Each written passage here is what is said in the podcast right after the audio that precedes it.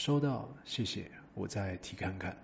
这三句是我回复演员报名工作讯息最常使用的三句话。但你们知道吗？这其实也是最该令人产生警觉的三句话哦。Hello，欢迎回到娱乐工作坊，我是 Fish，一个半生熟的演艺圈经纪人，期待有一天能与正在收听的你合作哦。上一集的重点是分享我如何进入这行当经纪人。那这一集的重点，我就放在如何能够进入这一行表演的圈子，当一位演员或者模特儿，成为经纪公司或经纪人啊一些业主旗下的爱将，也就是我们俗称的主推。然后在表演娱乐圈里面，如何找到属于自己的定位跟生存之道，是本身要具备什么样的条件，或者是该准怎么准备业主或客户端他们希望看到的资料。那我下面整理的几个，就是我进入这个圈子这几年来的一些工作经验心得，以及面对演员、模特这些人，然后所得到的一些最直接的感受以及经验分享。第一，你想要成为哪一类型的表演者？那表演者的部分，就我进这一行目前这么久到现在，那我大概可以区分为以下这几块：艺人、演员、歌手。模特以及所谓的素人网红，那网红的部分其实还有可以分类到很多各种不同的面向啊，政治网红啊，然后拍卖网红啊，然后专门做 YouTuber 的网红啊，对，那这个细分的部分就是其实我可能到后面几集再说明。那目前我就是针对我在这行领域到现在比较所熟悉的几个面向去做解释。那艺人的话，其实就像大家荧光目前所看到的。A 卡、B 卡、C 卡艺人，那或者是天王这些，那这部分通常来说都是，要么就是你可能有正统的管道进入正规的大型经纪公司，或是大型的制作公司，经过训练然后培育出道，那又或者有通过各种的试镜，或者是表演机会，或者是广告，或者是上综艺节目，然后突然间的有翻红的机会。那不然，基本上进这个圈子的人都是以素人、新人，然后慢慢的进入等成为模特儿，然后到拍戏、拍广告，然后再接着慢慢接比较大的角色，然后最后有机会有得到好的呃脚本或者是角色，才有办法再转到艺人这一块。那其实艺人的部分蛮辛苦的。那后面的话，我都会再分单集去解释说如何按部就班的成为艺人，对，但不是每个人都会有那个运气。那再来就是演员的部分，那演员其实也可以细分很多个项目。演员的部分概率来讲会分为素人、新人、一般演员、特约演员，然后再就是艺人演员。那艺人演员，我把它归类为就是以后我会再单开一集出来，就是讲如何循规蹈矩、按部就班、一步一脚印的成为艺人。那我目前来讲，就是先针对我个人比较所熟悉的广告演员、特约演员、戏剧员这一块去做一个概略的区分。那一般来讲，你们大部分的所谓的素人，一般民众会在。网络上面搜寻平台看到最普遍的一个讯息就是，呃，哪一家制作公司啊，哪一个工作室，哪一个经纪公司、广告公司会看出征求演员的讯息。那这个时候就是会需要呃各式各样的演员去报名。那不管你是素人或是你有经验的，基本上都是可以透过网络的管道去获得呃选角的机会。再来，歌手这一块，重点就是要你要有一颗爱唱歌的心。就跟我当年一样，只是我当年没有成功。但是其实歌手这一块，其实最需要就是本身有专长才艺，因为其实歌手这一块，很多人在储备成为歌手，或者是唱片公司被签约下来不发片，然后最后退居幕后，或者是变成街头艺人的很多。所以我觉得歌手这一块会特别的辛苦，也有特别的心酸。那。之后我也会再开一集去重点分析说如何成为歌手这一块自我经营的模式。其实我觉得最重要的就是，如果你有心想要被发掘，或者是有心想要出道成为歌手，第一你一定要打好基础的唱功、基本功。那最好你有专业的呃音乐培养的背景，不管你是最好就是钢琴或者是吉他，对，那一定要有基础的乐理跟乐器的基础。那你作为创作歌手或者是表演歌手这一块，才会跟一般纯粹爱唱歌、想要成为歌手的人会有一个本质上的落差。所以建议有心想要成为歌手这个领域的小伙伴们，最好尽早开始接触相关的乐器，不管你要学吉他、学钢琴。学电子琴都好，就是越早在你国小、国中、高中，就是能够能够及早准备就及早准备，对你未来进入这一块的工作领域，其实是最有帮助的。对，刚刚忘了补充一点，就是如果你本身也是爱唱歌的，呃，小朋友的话，建议尽量就是寻求正规的管道，不管你是在学校上面有音乐课，或者是上音乐班的学校。那如果是你已经大学或是出社会的人士的话，就是建议你去台北啊，或者是基本上在网络上面都 Google 到哪些有上音乐课的，然后上歌唱班啊、发声班的一些。网络的教程，那你可以去比较看看。呢主要就是我建议一定要去上课，不要自己在家自学，因为唱歌这个部分真的是需要老师一步一步系统的教学，你才有办法就是改正跟修正一些可能你根深蒂固、天生有缺陷、天生学习不佳的地方。因为很多人都是自己觉得在家唱歌、自己的浴室唱歌很好听，那就可以出道，就可以去参加比赛。但是实际上你自己其实用自己手机录音。录自己清唱，你就会发现，跟你在 KTV、跟你在浴室里面唱歌的声音是完全不一样的。所以我建议就是一定要去做系统的学习，不管你是呃学校有老师教，或者说你去救国团，或者是台北有诸多的歌唱的一些补教学校，那这些去找一个一两个、两三个专业的老师去做询问，对，因为系统的学习。呃，才可以矫正你根深蒂固一些发音不良以及缺陷的问题。因为这部分我心得很多了，所以就是建议大家，如果你有心往演艺圈的歌手这一块去做发展的话，就是第一就是你一定要有基础的乐器才艺，然后再来就是一定要系统的找老师去教你如何正确的发声跟唱歌。再来讲到模特的部分，模特的部分其实就比较吃先天的条件，因为基本上台北的各大经纪公司或者是规模比较大的活动公司，他们找配合的模特，第一就是看你颜值嘛，男生就是要帅有特色，那有特色的部分还是要帅，就是要帅的有特色之类的。那女生的部分就是本身基础条件，你的身高身材要比一般常人的水准要以上。那再就是你化妆技术好，那可以掩饰你诸多可能皮肤肤质不好啊，呃眼睛大小不一样啊，然后单眼皮啊、双眼皮之类的这些。重点就是你呈现在画面、呈现在拍照出来的感觉是要好看、要上相。这边我特别补充一点，所谓好看跟上相。不是说你自己在家修完图，增加一些就是 A P P 程式之后，那个好看叫做好看。对我们经纪人、经纪公司来说，所谓的好看是指你去试镜间、你去广告公司试镜完，他们回传过来的照片跟本人的实际样子是没有特别落差跟特别改变的，那个叫做上相，叫做好看，那个是我们可以接受的。因为太多太多的人给我们的照片都是自己在家修图过，或是用各种可能电脑特效软体修图过，或者是本身还有美肌之类的。那我跟演员要资料的时候，我会特别都会提醒他们不要给这样子的照片，因为很。多次我发演员的 model 卡去给客户，那客户可能觉得 model 卡看起来都很好，都一切都很美观，但是实际上这些人到现场试镜完之后，都往往会让我们被客户反映，为什么发来的人跟照片是不符合的？为什么就是样子差很多？可能肤色差很多，可能眼睛的状况，可能下巴状况差很多。那这个时候，我我就会知道说，那这个人的本身的实际条件跟他给的照片一定是不符合的。所以，如果说要做模特这行工作的人，不管是你要做模特或者做广告试镜，这边提醒是一定要给你的经济窗口或者是你的上游的对话窗口，一定要给他就是符合你本身实际样子的照片。那样子，他们在后期推其他工作的时候，才能如实的转达，就是你们演员。本身的状况给客户端知道，呃，同样也会避免，就是因为我真的碰过很多客户或者是制作公司制作人传讯息给我说，哎，Fish，为什么你发过来的试镜的演员差太多了吧？最难听的就是差太多了吧，就直接换掉之类的，或者是可能挑完资料，可能选到这个演员之后，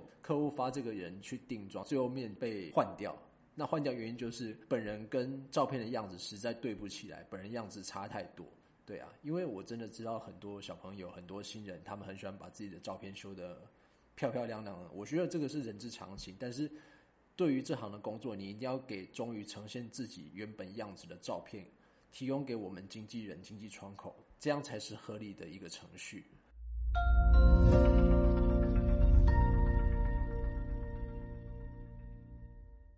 最后一个类别就是网红。那网红是近这四五年来呃比较流行的一个娱乐圈生态之一。那其实网红的部分有很多种面向，那不光是你做 YouTuber 或者是做 Facebook 做 IG 网红，包括你们现在所聆听的 Podcast，它其实也是一种网红经营的管道。然后借由透过自营媒体的方式，达到实际经济收入效益。那网红的部分之后，我也会单独再开一集出来讨论，就是台湾目前比较当红的几种网络的社群媒体。那如何从这些社群媒体平台串出去做呃自身的品牌行销？因为目前其实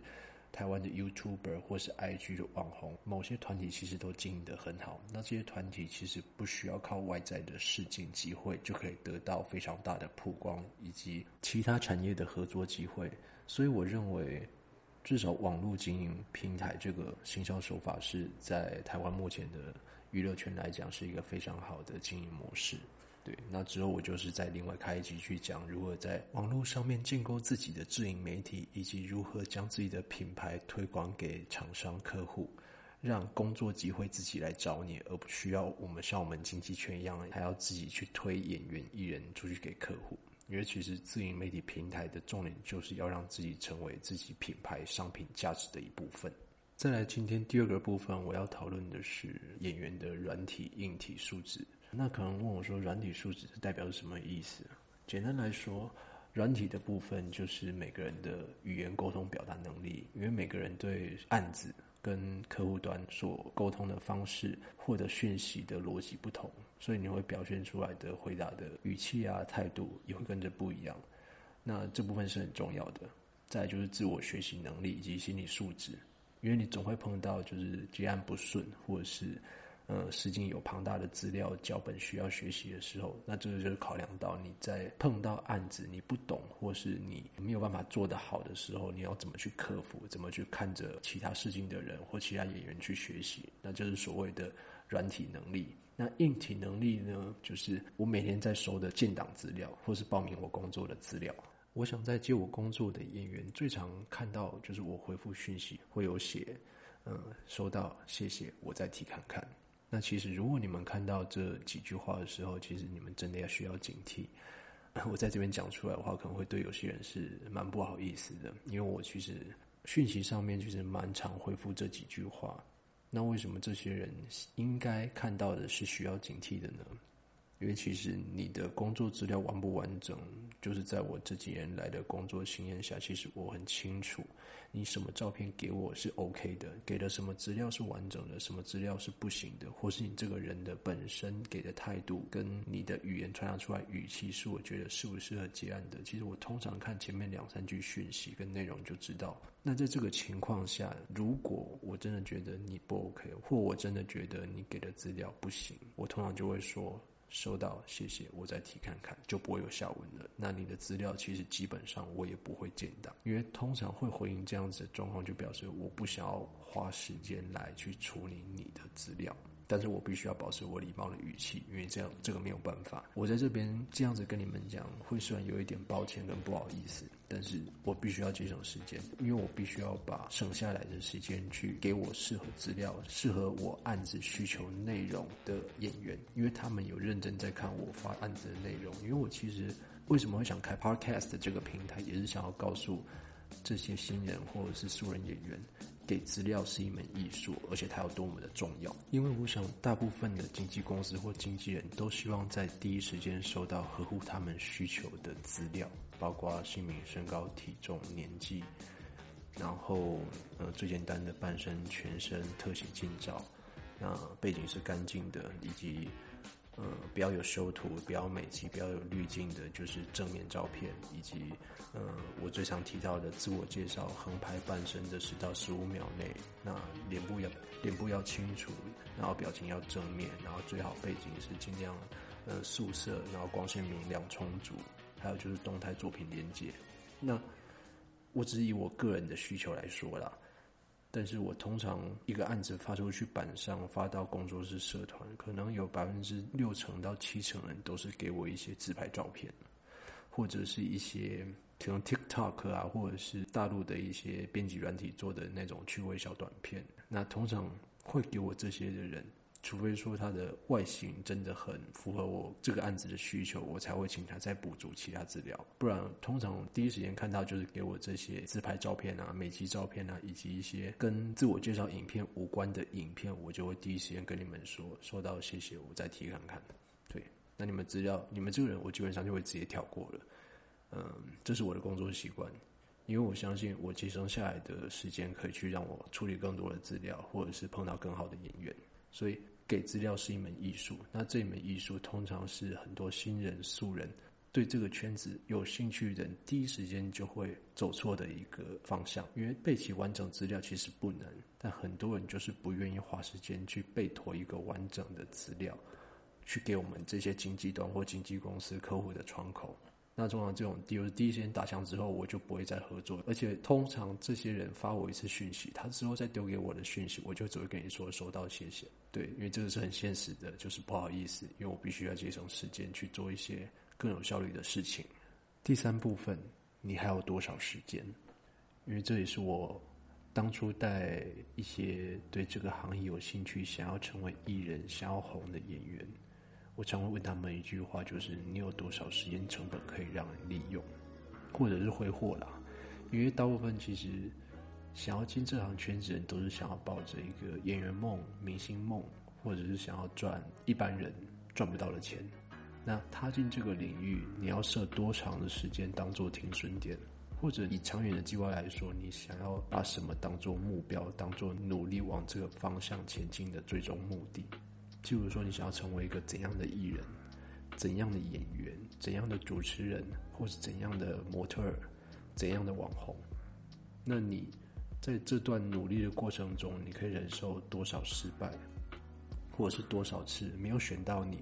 或者是这个案子客户最后就是挑了其他的人，临时换角，或者是呃这个案子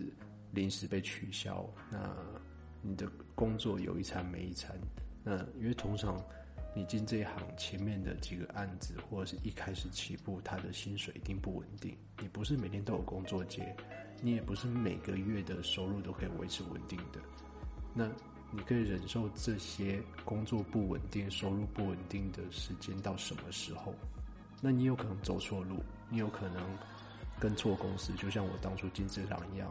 我可能一开始起步进到一些呃小型经纪公司或者小型模特公司，他们带着我绕了一圈远路，让我做了原本就是我梦想职业以外我没有想到的事情。那这不是说我没有我做的事情没有价值，只是它不是我想要前进的方向。那当你在找到正轨再走回来，就是人生该前进的方向的时候，你花了多少时间？因为这个时间通常你的年纪伴随就过去了。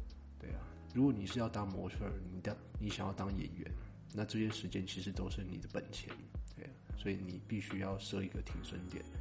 尤其是给那些在这行一直寻找不到一个适合突破口的演员啊新人，应该要好好想想，你要把你的生命有还有多少时间要留在这个圈子，因为工作不稳定，收入不稳定，那你周遭的家人、爱人、朋友就会对你的选择职业有所质疑，那怎样能够说服他们？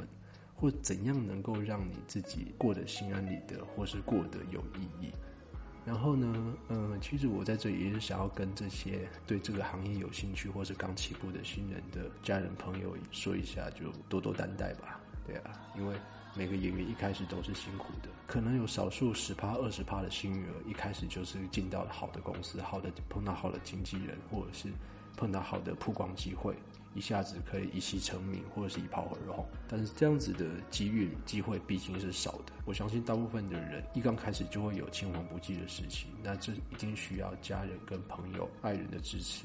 因为我真的碰到很多新人演员跟我说，这个月的案子加起来不到一万块，或者是男朋友、女朋友问他说想要去哪里，想要去哪里，想要买什么，但是我没有钱，但是我接案子的钱还没有下来。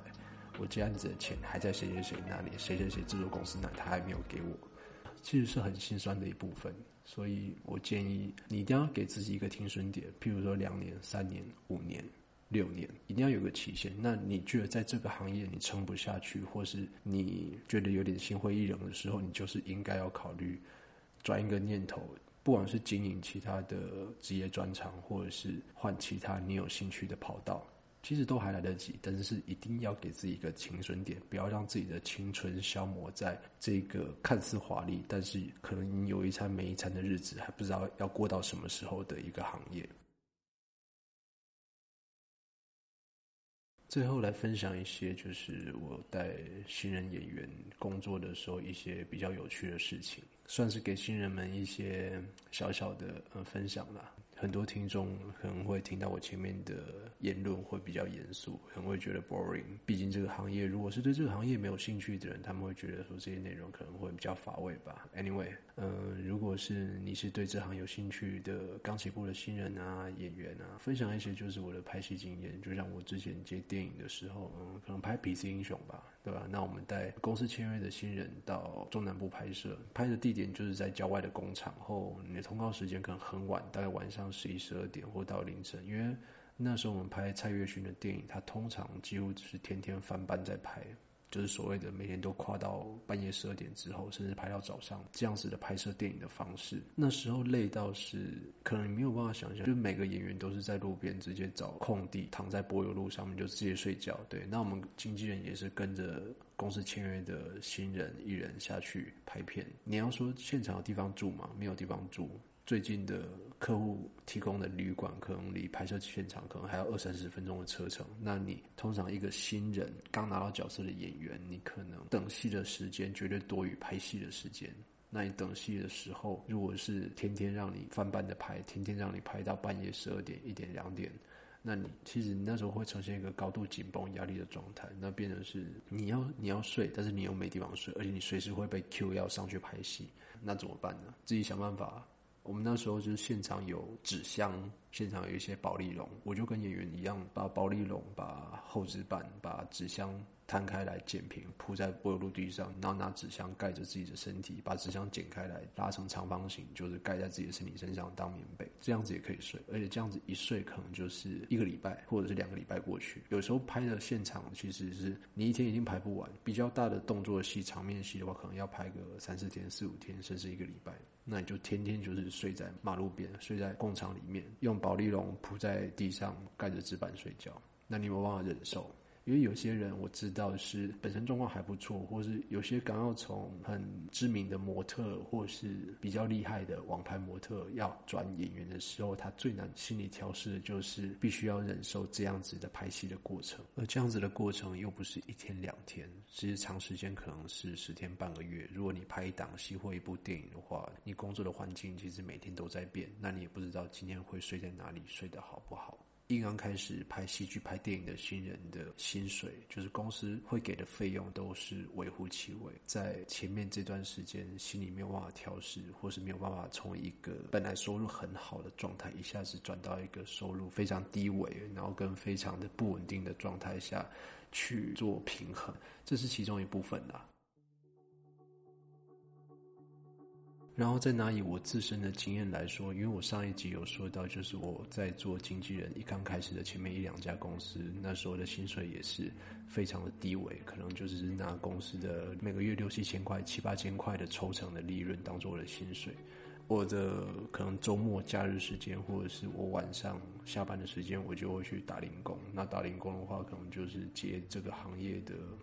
零业啊，或者是。我也甚至做过像演唱会排椅子的工作人员啊，开幕活动接待啊，嗯，你们有去展场也会碰到，就是那些拿试喝饮料啊、试吃东西给你的一些 promotion boy。那我也去做过这种啊，对啊，那每天的工资可能就是一千五、两千块，那好一点两三千块的时候，我就会很开心。如果你是新人演员，你也有工作上面薪水上面不稳定的问题的话，其实我就建议。呃，不要想太多，能够把自己的每天的时间填满就尽量填满，因为在你还没有成名或者还没有一个职业抬头出来之前，就是你就只是一个素人，一张空白纸，那你什么案子都应该接，只要你有时间就不要挑，因为你不知道你的机会什么时候会来，你的贵人也许在你下一次的工作中就会出现，那也不一定，所以在有限的时间内能够多接案子，多把自己能够接到的工作做好。处理好你每一个工作对客户、对你的发你的经纪人、经营窗口的人际关系，因为可能你碰到的每一个小机会跟每一个工作都是转泪点。对，那我只是这样建议啦。那如果说呃不认同的人，那也没关系，反正这个娱乐圈有百百种人。那我只是把我自身的建议说出来，让让这些新人、素人们能够稍微去聆听、比较一下。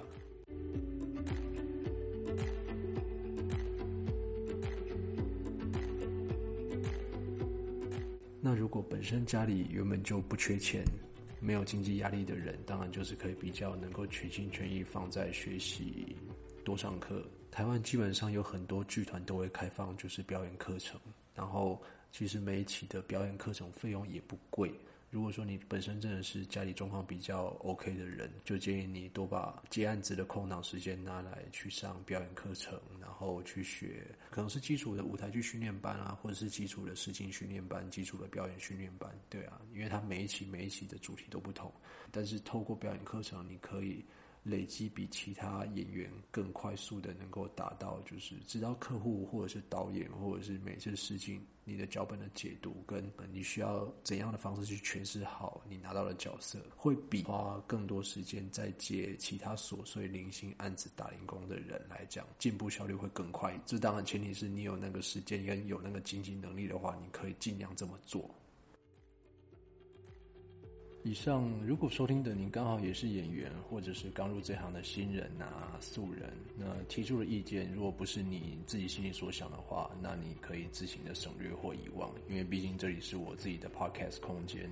一切论述当然只代表本台主的自己的主观意识，所以讲的不好听的，请你体谅。那如果有什么想法或观点想要提问的，也欢迎留言到我的 Facebook 的工作室专业私讯我。那或者，如果你对演艺表演、拍摄戏剧、广告类有兴趣的话，也可以留下相关的资料到我的工作室专列，因为我的工作室置顶贴文都有详细说明我需要什么资料。那我有看到都会尽量的回复，因为其实我每个案子在上面都会写到，呃，给我。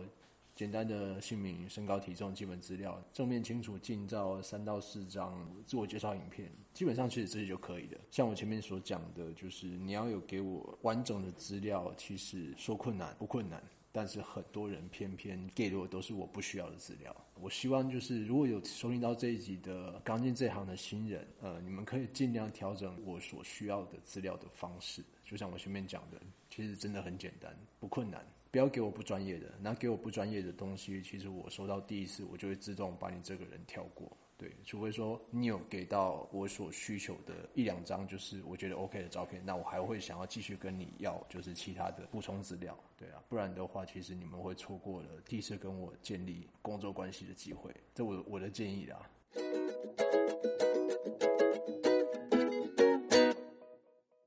这集内容并不代表说其他经纪人或者是客户的想法，或者是其他专业演员的心路历程也会跟我上面所说的一样。对，因为每个人感受到的、实际上面体验到的这行工作的酸甜苦辣都不同。收听的你也不要因此以偏概全，说认为进这行工作就会一定会怎样，一定会很辛苦，或者是一定会很多挫折。那也不一定，因为有些人可能是一帆风顺，或者是非常的顺遂。然后总结一下今天的心得，其实我认为好的经纪端、经纪业主，大部分都是希望碰到好配合、好相处的演员、模特儿。那有心的演员也会希望碰到好相处的经纪人、好配合的良心公司。这两个的机运是相辅相成的，只是大部分的时候，虽然这两部分都齐全，却还是有可能无能为力的时候，或者是做很多事情徒劳无功的时候。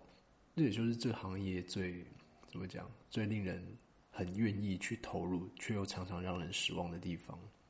这不怪谁啦，因为每个行业都一样，不一定你百分之百的付出就一定能够获得百分之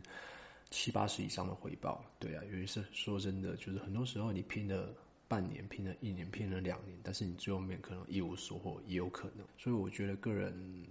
最良心的建议，既然你有心选择进入这行。不管你是学演戏、学当模特儿、学唱歌、学主持，尽量就是多看、多听、多学，然后尽量花时间把你自己的口袋装饱饱，以至于你在碰到任何现实面的问题需要钱、需要车资、需要学费、需要房租、需要贷款的时候，你能够有足够的能力去 cover 这些生活现实层面上的问题，因为这是很必然的。总不能每次碰到就是案子的钱没下来，然后手边没有足够的金钱去支付工作上或生活上开销的时候，还要跟爸妈拿吧？对啊，尽量就是能够大小案子，尽量能接就接，有时间就是尽量存钱，节省不必要的开支。多存钱，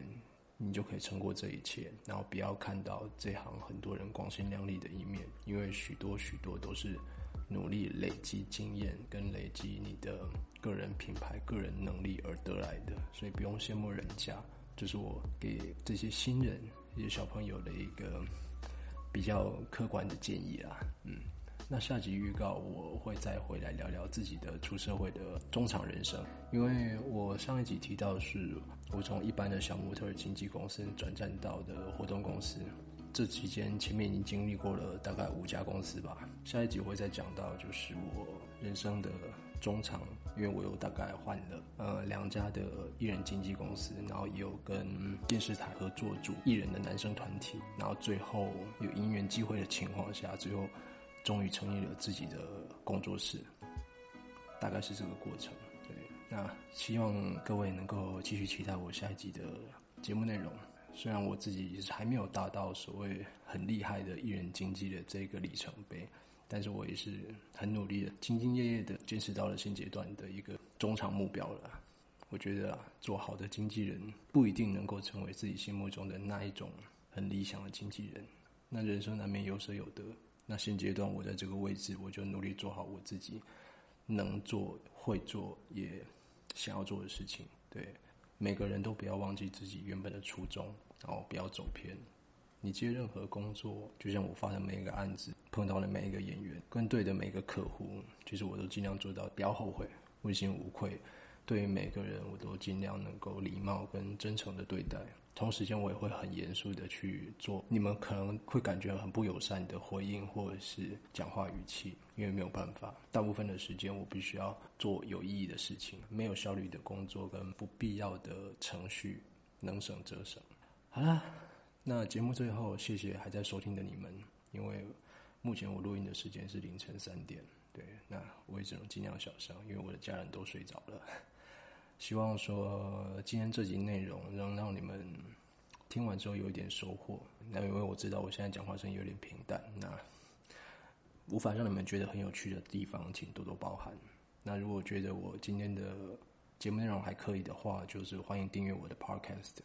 也可以同步评分跟分享给你对这行工作有兴趣的朋友，以及可能有在做这行工作的他的家人。因为我相信啊，其实很多家人很不理解，就是自己的儿子跟女儿刚出社会，为什么要选择这一行，就是很不切实际的演员梦、艺人梦。那我不知道你会不会是幸运的、幸运出道的那一个，所以我勉励每一个人不要忘记自己的梦想。好，就目前节目到这里，鱼的工作坊，咱们下回见喽，拜。